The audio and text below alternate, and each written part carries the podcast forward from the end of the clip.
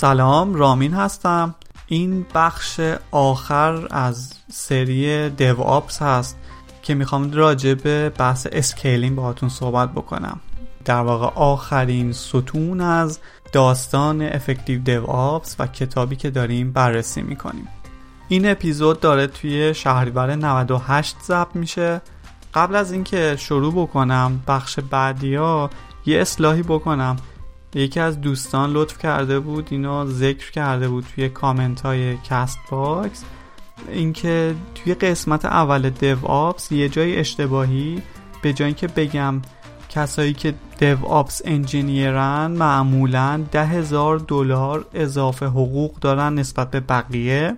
به اشتباه گفتم که ده هزار دلار در سال حقوق دارن که خب منطقا خیلی هم کمه. اینا تصحیح می‌کنم و خیلی ممنون بابت نکته سنجی که انجام داده بودین.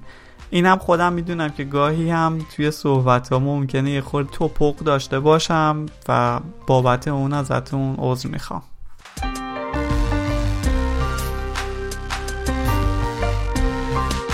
خب بریم سراغ بحث scaling. بعد از اون می‌خوام یه نقد کوتاهی راجع به کتاب براتون بگم. و در نهایت یه صحبت کوتاهی راجع به خود DevOps حتما براتون خواهم گفت. اگه مشتاق هستید حتما تا آخر اپیزود گوش بدید. scaling به طور کلی به تکامل، رشد، پیشرفت یه سازمان تو کل زمان چرخه حیاتش میگن. ما توی موضوع بحث DevOps یه DevOps مخصوص یه سازمان خیلی بزرگ یا یه دیو آپس مخصوص استارتاپ های کوچیک نداریم. همچنین خب مشخصه که کلا یه راه ثابت و مشخصی کلا برای موفقیت با این شیوه وجود نداره. خیلی هم میگن که دیو آپس برای سازمان بزرگ مناسب نیست. یعنی شاید توی اون اسکیل جواب نده یا اون روش هایی که پیشنهاد میده اون روابطی که باید ایجاد نمی‌کنه. اما یه تحقیقی که برای همین موضوع توسط پاپت لپس انجام شد توی سال 2015 مشخص کرد که کارایی بالا یا پرفورمنس بالا توی هر مقیاسی امکان پذیره توی هر اسکیلی.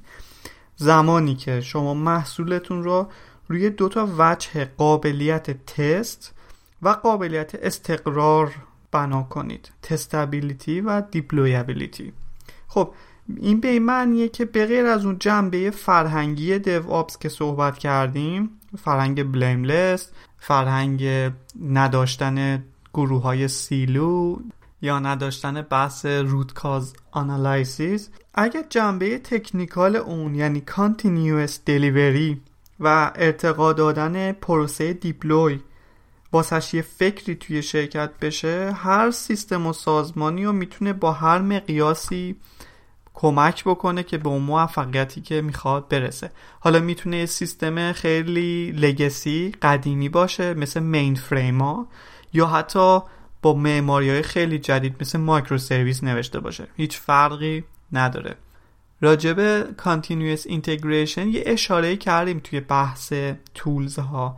اونجا گفتیم که یه ابزارهای مثل, مثل Jenkins یا هر ابزار دیگه ای میان به ازای هر event ی به صورت continuous برنامه شما رو build می‌کنن. حالا همون ابزار می‌تونن بحث delivery را هم یا همون deploy هم داشته باشن. delivery و deploy فرقش اینه که deploy یه اصطلاح مخصوص برنامه های وب ولی delivery خورده کلی تره چون می‌تونه شامل بحث mobile application ها هم باشه. بحث continuous delivery یعنی که ما بتونیم نه تنها اتوماتیک برنامهمون رو build کنیم بلکه اتوماتیک هم بتونیم اون رو روی اون سیستم و ساختاری که داریم روی سرورهامون deploy کنیم یا به هر نحوی اون رو به روز رسانی بکنیم. تا زمانی که به تست پذیری و راحتی توی دیپلوی فکر شده باشه می‌تونیم بگیم که پروسمون داره موفقیت آمیز جلو میره. در رابطه با ساختار سازمان نیازی به گفتن نداره که های سلسله مراتبی یا هرمی باعث میشن که خلاقیت از بین بره. چون اونجا آدم های احساس ناتوانی می‌کنن و احساس می‌کنن که خب قدرت دست یک شخصه و اون مدیر عامل مدیرانن و هیئت مدیره است و غیره. از سمت دیگه ما ساختار فلت هم داریم دیگه ساختار تخت. که اونم ممکنه برای شرکت های خیلی بزرگتر مفید نباشه همیشه. ساختار فلت برای شرکت بزرگ کارآمده ولی نیاز به یه سری تغییر کوچیک توی ساختار و مشخص کردن افرادی داره که به عنوان مدیر اونجا هستن یا حتی خیلی جاها اونها رو به اسم کوچ هم می‌شناسن یا مدیرای میانی. ولی در کل همیشه اولین چیزی که باید در ذهن باشه بحث اشتیاق و اعتماد به نفس کارمنداه معمولا کارمندا به چند دلیل شرکت رو می‌تونن ترک کنن. یکیش می‌تونه بحث این باشه که خب اولین نیازشون برقرار نمیشه اون حقوقی که نمی‌گیرن. یکی دیگهش می‌تونه این باشه که احساس غیر مفید بودن می‌کنن. مورد دیگه می‌تونه باشه که احساس می‌کنن که عدالت به درستی توی اون شرکت برقرار نمیشه. اگه office های مختلفی دارید توی مکان ها و شهرهای مختلف و اونا رو دارید دونه دونه تأسیس می‌کنید خیلی خوب توجه کنید که از نظر منابع و امکانات بین office های مختلف تبعیض قائل نشید. اما در مورد تیم ها وقتی تیم ها خیلی کوچیک باشن ممکنه که همیشه با کمبود منابع مثل کمبود وقت افراد و حتی دانش کافی توی تیم روبرو باشیم. از طرف دیگه تیم های 9 تا 10 نفره یعنی تیم های خیلی بزرگ تصمیم گیری توشون خیلی سخت داره بهترین حالت تیم ها می‌تونه بین 5 تا 7 نفر باشه. این یعنی اینکه با اضافه شدن افراد جدید به تیم بهتره که کلا یه تیم جدیدی شکل بگیره. خب به تبع هر تیمی هم نیاز به مدیر یه scrum master احیانا و product owner داره که خب حالا یا می‌تونه share بشه یا افراد دیگه باید واسش در نظر گرفته باشه. البته اگر با شیوه agile و scrum دارید کار می‌کنید. در چرخه حیات سازمان ممکنه فشارهای داخلی یا بیرونی به شرکت وارد بشه. فشارهای داخلی مثل استخدام کارمندای جدید خب به طب منجر به کار بیشتر کار سریعتر و مشتری مداری بهتر میشه و از طرفی نیاز میشه خود سازمان به پروسهاش بیشتر دقت بکنه و واقعا به اندازه کسایی که استخدام می‌کنه کار هم ایجاد بکنه. فشارهای بیرونی مثل شرایط اقتصادی، شرایط رقابتی و یا حتی خریده شدن شرکت توسط یک قول دیگه ای هر دوی این عوامل ممکنه که موجب رشد یا پسرفت شرکت بشن. برای مدیریت کردن این فشارها گاهی باید فکر کنیم که میشه بعضی از پروژه را از شرکت حذف کرد. دو دسته پروژه میشه توی شرکت شناسایی کرد که قابل حذف باشن. یه سری پروژه زامبی هن. و دسته دیگه پروژه خوناشامن. حالا اینا چی هن؟ پروژه زامبی به پروژه گفته میشن که فقط دارن زمان و منابع ها می‌گیرن. مثل مرده متحرک هستن همینطوری آروم آروم دارن حرکت می‌کنن. کسی قدرت حذف این پروژه ها رو نداره.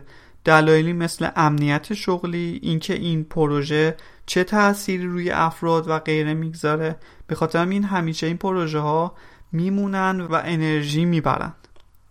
نوع بعدی پروژه پروژه خون آشامن که تمام انرژی و منابع پروژه دیگه هم می‌گیرن. نکته اینجاست که جمع کردن این نوع پروژه خیلی سخته به خاطر اینکه خیلی از افراد بهش اعتقاد جدی دارن که نه این یه پروژه خیلی خوبیه و قطعا ازش میشه در آینده نتیجه گرفت. ولی نکته ای که وجود داره اینه که نویسنده میگه باید اینا رو هرچه زودتر به هر قیمتی که شده حذف کرد وگرنه دیر یا زود ما را دچار مشکل می‌کنن. نکته بعدی راجب انتشار نسخه است و اینکه تاثیرش روی چرخه کار ما چیه. هر چقدر که تغییرات سریعتر بتونن پیاده بشن تیما هم به طب سریعتر می‌تونن به فشارهای داخلی و خارجی پاسخ بگن. مثل رفع باگ ها و مشکلاتی که کشف میشه. سازمان ها همیشه به دنبال یه راهی برای سرعت بخشیدن به انتشار اون نسخه ها و ورژناشون هستن و به دنبال حرکت از یک پروسه آبشاری که تغییرات هفته ها و ماه ها طول می‌کشه یا همون حالت واترفال داره به انتشار مستمر رو کوچکتر دارن. این موضوع بستگی به business و مخاطب شما هم داره. مثلا فوریت انتشار یه نسخه در صورت بروز اشکال توی سیستم بانکی رو مقایسه بکنید با یه سیستم درون شرکتی مثل مدیریت منابع انسانی بر اساس اون حیاتی بودن سیستم نوع کار و پروسه شما هم می‌تونه متغیر باشه. باز مطالب اینجا زیاد هست. کتاب راجبه موضوع استخدام کردن افراد جدید راجبه اووردن نیروهای جدید چگونه باهاشون برخورد کردن و غیره هم توضیحاتی داده که خب من لازم ندونستم که توی پادکست راجبشون صحبت بکنم. اما یه مطلبی توی این بین خیلی مهم بود و جاهای دیگه من راجبه شنیده بودم بحث فرهنگ قهرمان بازیه هیرو کالچر فرهنگ قهرمان بازی چیه اصلا؟ جاییه که آدما سعی می‌کنن به عنوان حلال مشکلات خودشون رو جلوه بدن. تا دیر وقت کار می‌کنن حتی توی خونه هم جواب پیاما و مشکلات رو میدن. نه تنها بعضی از افراد خودشون تمایل به این کار دارن بعضی از شرکت ها کلا توی اعلامیه کاریشون هم متاسفانه اینو ذکر می‌کنن. عناوینی مثل اینکه وقت خود را 110 درصد در اختیار ما بگذارید. کلا خود شرکت ها هم خیلی اوقات خوششون میاد از این فرهنگ و اون رو هم دارن تقویت می‌کنن. خب مسلمه به نفعشون هم هست. نویسنده این فرهنگ رو اشتباه می‌دونه.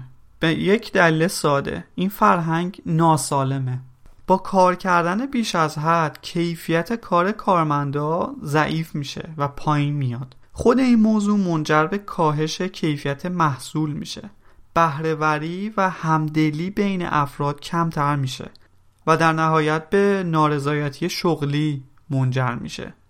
توی دیو آبز تمام هدف اینه که به سمتی بریم که اصلا نیازی به چنین فرهنگی نباشه. روشهایی مثل همون اتوماسیون کارهایی مثل اینکه باید افراد مختلف به اندازه کافی اطلاعات راجع به کار هم داشته باشن. دیولوپرها باید تا حدودی راجب کار دیپلوی و کار بیلد بدونن یا اگر هم ندونن بعد این اتفاقا به صورت خودکار بیفته. یا خود operation ها معمولا بیشترین بار روی دوششون هست. اونجا هم نباید این شکلی باشه که این operation همه کار را نیاز باشه که خودش انجام بده و خودش حتما باید حضور داشته باشه تا همه مشکلات رفع بشه. این چیزیه که باید توی DevOps بهش فکر کرد و هرچه سریعتر این موضوع حل کرد. توی مطلب بعدی سه استراتژی کلیدی برای قدرت بخشیدن به تیم ها و همچنین رشد اونها صحبت میشه. یکیش کوچک و منعطف نگه داشتن تیم های دومیش ترویج تعامل بین افراد و تیم های و سومیش مدیریت تضادها و اختلافات بین افراد و تیمها. توی موضوع اول مشکل تیمای بزرگ اینه که بین اونها افراد تعامل کمتری دارن. به طب اشتراک گذاری اطلاعات بین همدیگه خیلی کمتر میشه. هرچقدر تیم بزرگتر باشه ما نمی‌تونیم با نقاط مثبت و منفی هر شخص آشنا بشیم. که همین موضوع باعث میشه که توی تیم انعطاف پذیری پایین تر بیاد. تسکایی که برای افراد مشخص میشه احتمال بیشتری داره که به بنبست بخورن چون احتمال تداخل بین وظایف بالاتر میره. پنج عنصری که می‌تونه باعث مشتاق کردن و قدرت بخشیدن به افراد بشه شامل اینه که بهشون آزادی بدیم چالش های کاری براشون ایجاد کنیم آموزش براشون تهیه کنیم و به یک اندازه براشون مشارکت معنادار ایجاد بکنیم و در نهایت یک جو مثبتی توی تیم ایجاد بکنیم. دومی استراتژی کلیدی که راجعه صحبت کردیم بحث ترویج تعامل بین افراد و تیم هاست. همطور که توی اپیزود دومم خیلی مفصل تر راجبش گفتیم بحث همکاری ساپورت اون از طرف مدیریت ایجاد یک فرهنگ همدلی به تیم ها قدرت میبخشه و بحث بعدی که راجب ایجاد همبستگی بین تیم ها بود. و در نهایت سومین استراتژی کلیدی که راجب مدیریت تضادها و اختلافات بود برای سلامت تیم مدیریت باید کمک کنه که افراد بتونن دیدگاه خودشون رو با دیدگاه شرکت و تیم یکی بکنن. توی بعضی شرایط اختلاف می‌تونه برای تیم سالم باشه. گاهی می‌تونه اون تیم رو به سمت ایده های جدید با یک طرز نگاه جدید ببره. اگه هیچ اختلافی توی یه تیم وجود نداشته باشه معناش اینه که تیم کاملا یک دسته. و خب نیاز داره که این موضوع اتفاقا مورد توجه قرار بگیره. مهارت حل اختلافا به یک شیوه سالم برای هر شخص تیم و سازمانی که در حال رشده یادگیریش واجبه. و ما باید بدونیم که چطوری باید این اختلافات رو هندل بکنیم و چطوری از کنارشون گاهی بگذریم. اما به طور کلی می‌تونیم بگیم که فرایند بازنگری پروسای جاری سازمان باید گاهی به صورت آرام و با احتیاط باشه و گاهی هم ضربتی و سریع انجام بشه. پروسه هایی که ما را می‌برند به سمت اینکه بیشتر بتونیم دیو کار کنیم و بیشتر بتونیم اون فرهنگ هایی که توی دیو آپس وجود داره رو ترویج بدیم. مهم اینه که ما بتونیم به صورت مداوم اینها را تمرین کنیم و توی طول مسیر از اشتباهایی که انجام میدیم هم درس بگیریم تا دوباره مرتکب اونها نشیم. در کل فرایند scaling یه هنره و علم به اینه که تغییرات مدیریتی چه زمانی و چطوری انجام بشه. میشه گفت شبیه صخره نوردی میمونه که راه مشخصی از قبل نداره که خودمون را براش آماده بکنیم. ولی یه هدفی داریم که باید قدم به قدم کشف بکنیم که چطور جلو بریم تا به اون برسیم. خب بحث خلاصه کتاب افکتیو دیو آپس هم اینجا به پایان می‌رسه. من خیلی سعی کردم که تا جایی که در توانم بود اونو به بهترین وجه در اختیارتون بگذارم. لاقل اون ایده کلیشا. اصلا این موضوع جای اصلی اون کتاب نمی‌گیره و اگه واقعا به این موضوع علاقه من هستین و دوست دارید اطلاعات خیلی با جزئیات بیشتری از توی خود کتاب به دست بیارید باید حتما خود کتاب رو کامل بخونیدش.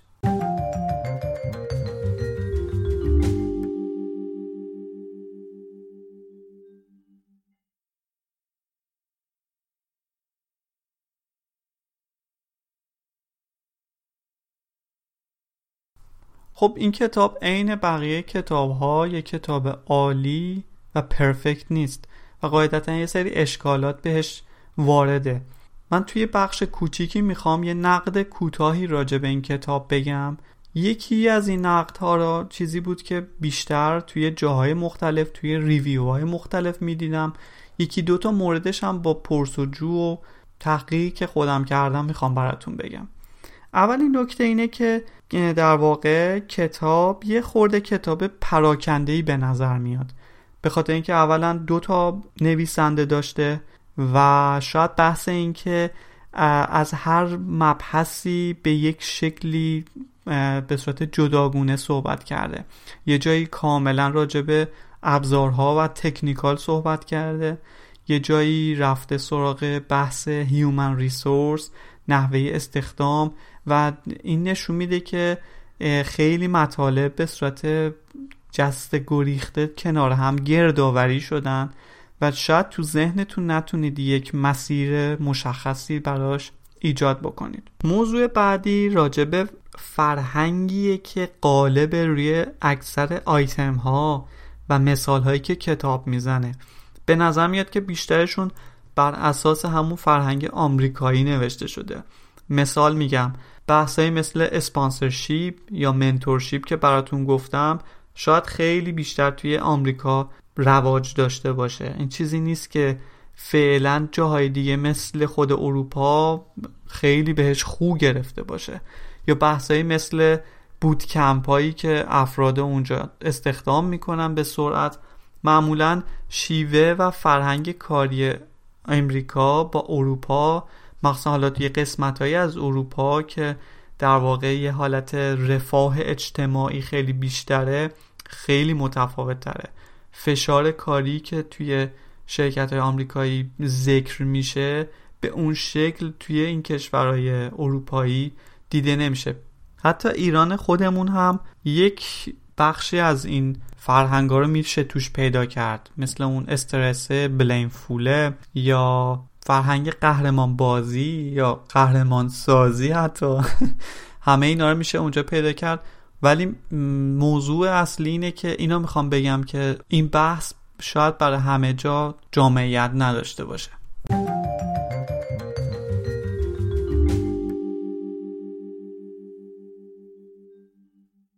و موضوعی که توی جاهای مختلف هم توی ریویو ها می‌تونستید پیدا بکنید اینه که این کتاب جواب سوالاتون رو نمیده به صورت کامل. یعنی اینکه خب من اگه بخوام شرکتم را ببرم به سمت دیو آپس چه شکلی ببرم؟ و از کجا باید شروع بکنم؟ کی می‌تونم بگم که من دارم الان دیو آپس کار می‌کنم؟ همونطور که از اسم خود کتاب هم مشخصه به نظر میاد که نویسنده اینو تو ذهنشون داشتن که شما قبلا این کار شروع کردید و به سمت دیو آپس هم رفتید و حالا می‌خواین بفهمید که چطور میشه اون رو تقویتش کرد و اونو بیشتر جا انداخت. برای همین موضوع من سعی کردم که یه مصاحبه کوچیکی با مدیر تکنیکالمون داشته باشم کسی که سعی کرده توی خود شرکتمون بیاد بحث دیو آپس رو پیاده سازی بکنه. خب البته این گفتگو خیلی رسمی نبود ولی چیزی که من ازش پرسیدم همینو بود که در واقع کی میشه گفت که در واقع ما داریم به سمت DevOps میریم. جوابش این بود که در واقع عملا نمیشه فهمید. همین که شما سعی می‌کنید برخی از فراینداتون رو به این سمت ببرید می‌تونید بگید دارید DevOps کار می‌کنید. و موضوع هم سر اینه که DevOps چون که شبیه به Agile یا framework های مثلا تولید نرم افزار یک framework نیست یک agenda یی نداره. شما هیچ وقت نمی‌تونید چک کنید که آیا طبق دستورالعملی دارید پیش میرید یا خیر. پس همیشه جا برای تقویت کردن و پیشرفت دادن این موضوع وجود داره و خود در واقع مدیر تکنیکالمون می‌گفت که چیزی که هست و من راضی نیستم و داریم سعی می‌کنیم که فرایندامون رو بهتر بکنیم و جنبه های تکنیکال توش بیشتر کنیم در مورد DevOps engineer ها که خب یادتون باشه کتاب از این لفظ هم زیاد خوشش نمی اومد نظرش رو پرسیدم که در واقع عملا اینا چه اشخاصی هستن و دارن چه کار می‌کنن جوابش این بود که خب همون بحث operation ها و sysadmin های قدیمی هن. اما با این تفاوت که می‌تونن به چند تا مبحث دیگه هم اشراف داشته باشن یا اطلاعات داشته باشن. یکی بحث اتوماتیک سازی script نویسی و نگهداری اون script ها در صورت نیاز. یا ممکنه استفاده از tools هایی که به درد بخوره واسه این موضوع. بحث بعد اینه که این این engineer ها باید اطلاعات کافی راجع به security داشته باشن و اینکه جنبه های امنیتی اون برنامه رو بشناسند و اجازه ندن که هر چیزی وارد پروژه بشه. حتی این اعتقاد داشت که DevOps engineer ها باید بتونن کدهایی که توسط برنامه نویسا نوشته میشه را از لحاظ امنیت چک بکنن و این لایه‌های امنیتی ها مراقبشون باشن. و نکته بعدی اینه که باید راجع به scaling توی حالا هر معماری که دارید کار می‌کنین اطلاع داشته باشن. بتونن تضمین کنن مباحثی مثل مانیتورینگ داره به خوبی انجام میشه. خب صد البته اونا باید آشنایی کافی هم با مواردی مثل زیرساختهای ابری هم داشته باشن. و از اون سمت ها هم باید بتونن بخشی از موارد را اون مسئولیتش را قبول بکنن. اگر قراره که با تولزی کار بشه که اشتراک بین ها و اپریشن ها هست ها موظفن که کار با اون تولز را بدونن و نباید هیچ کدوم از این تولز ها یک مسئول مشخص داشته باشه. هر کسی می‌تونه این تولز ها فرایندها ابزارها رو بهشون دسترسی داشته باشه و در صورت نیاز اونها رو بهبود بده. اگر قراره که به عنوان یک دیو آپس انجینیر عمل بکنید قاعدتا باید برید سراغ اون مباحث اصلی و خودتون راجبه موضوع تکنیکالش حسابی تحقیق بکنید. اما خب بخش مهم دیگه ای که راجع دیو آپس وجود داره همون بحث فرهنگه. که خب اونا نمیشه کسی وادار کرد که خب یه فرهنگی ها دنبال کنه. این فرهنگ باید توی خون همه باشه. و خب همونطور که گفتیم خود مدیرها باید شروع کنن اونا رایت کردن تا بتونه به تمامی زیر مجموعه ها و افراد تسری پیدا بکنه. یه نکته مهمی که دوست دارم اینجا هم براتون بگم اینه که شما باید سعی بکنید به عنوان یه متخصصی که توی این زمینه کار می‌کنید تکلیف خودتون رو با اون مهارت خودتون مشخص بکنید. تا جایی که البته امکانش هست و تا جایی که قدرتش رو دارید. منظورم اینه که به طور مثال شخصا من خودم می‌دونم که من یک دیولوپر بکندم پس تا جایی که می‌تونم سعی می‌کنم چون علاقه هم ندارم سراغ دیولوپ موبایل نمیرم سراغ فرانت اند هم نمیرم تا جایی که خودم بتونم جلوی موضوع بگیرم. یه جاهایی دیگه امکانش نیست. ولی تمرکز اصلیم روی بحث بکنده به طور مثال میگم برای من این شکلیه. پس من سعی می‌کنم که توی اون بخش بتونم خودم رو قوی بکنم. من حتی قرار نیست راجب خود administration database ها بدونم. من قرار نیست که راجب همه اون زیر شاخه های مهندسی کامپیوتر که هر روز دارن بیشتر میشن اطلاعات داشته باشم. این خوبه که بدونم ساز و کارشون چیه. این خوبه بدونیم که چه مشکلی وجود داشته که منجر به ایجاد این ابزارها تکنولوژی ها شده؟ ولی گاهن نیازی است که راجع به همشون بدونیم بخونیم و تا دیتیل اطلاعات داشته باشیم. چون این باعث شده که یواش یواش خسته بشه ذهنمون و یه خوردم توی این بازار شلوغ برای آدم ایجاد استرس می‌کنه. اونم گفتم به عنوان این نکته ای که من همیشه سعی می‌کنم خودم توی ذهنم داشته باشم. پس من دیوابس انجینیر هم نیستم ولی دوست دارم که راجع به دیو آپس بدونم. دوست دارم راجع به تولز هایی هم که توی اون زمینه وجود داره اطلاعات داشته باشم. اما در حد اینکه بتونم کنجکاویم را برطرف کنم.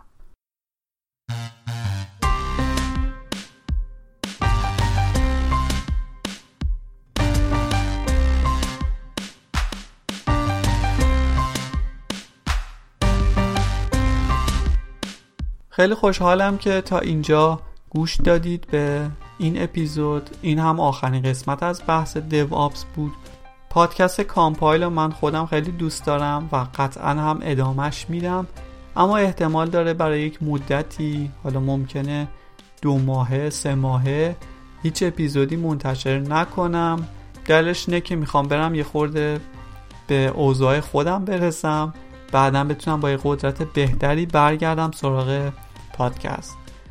موفق و معید باشید. تا بعد خدافز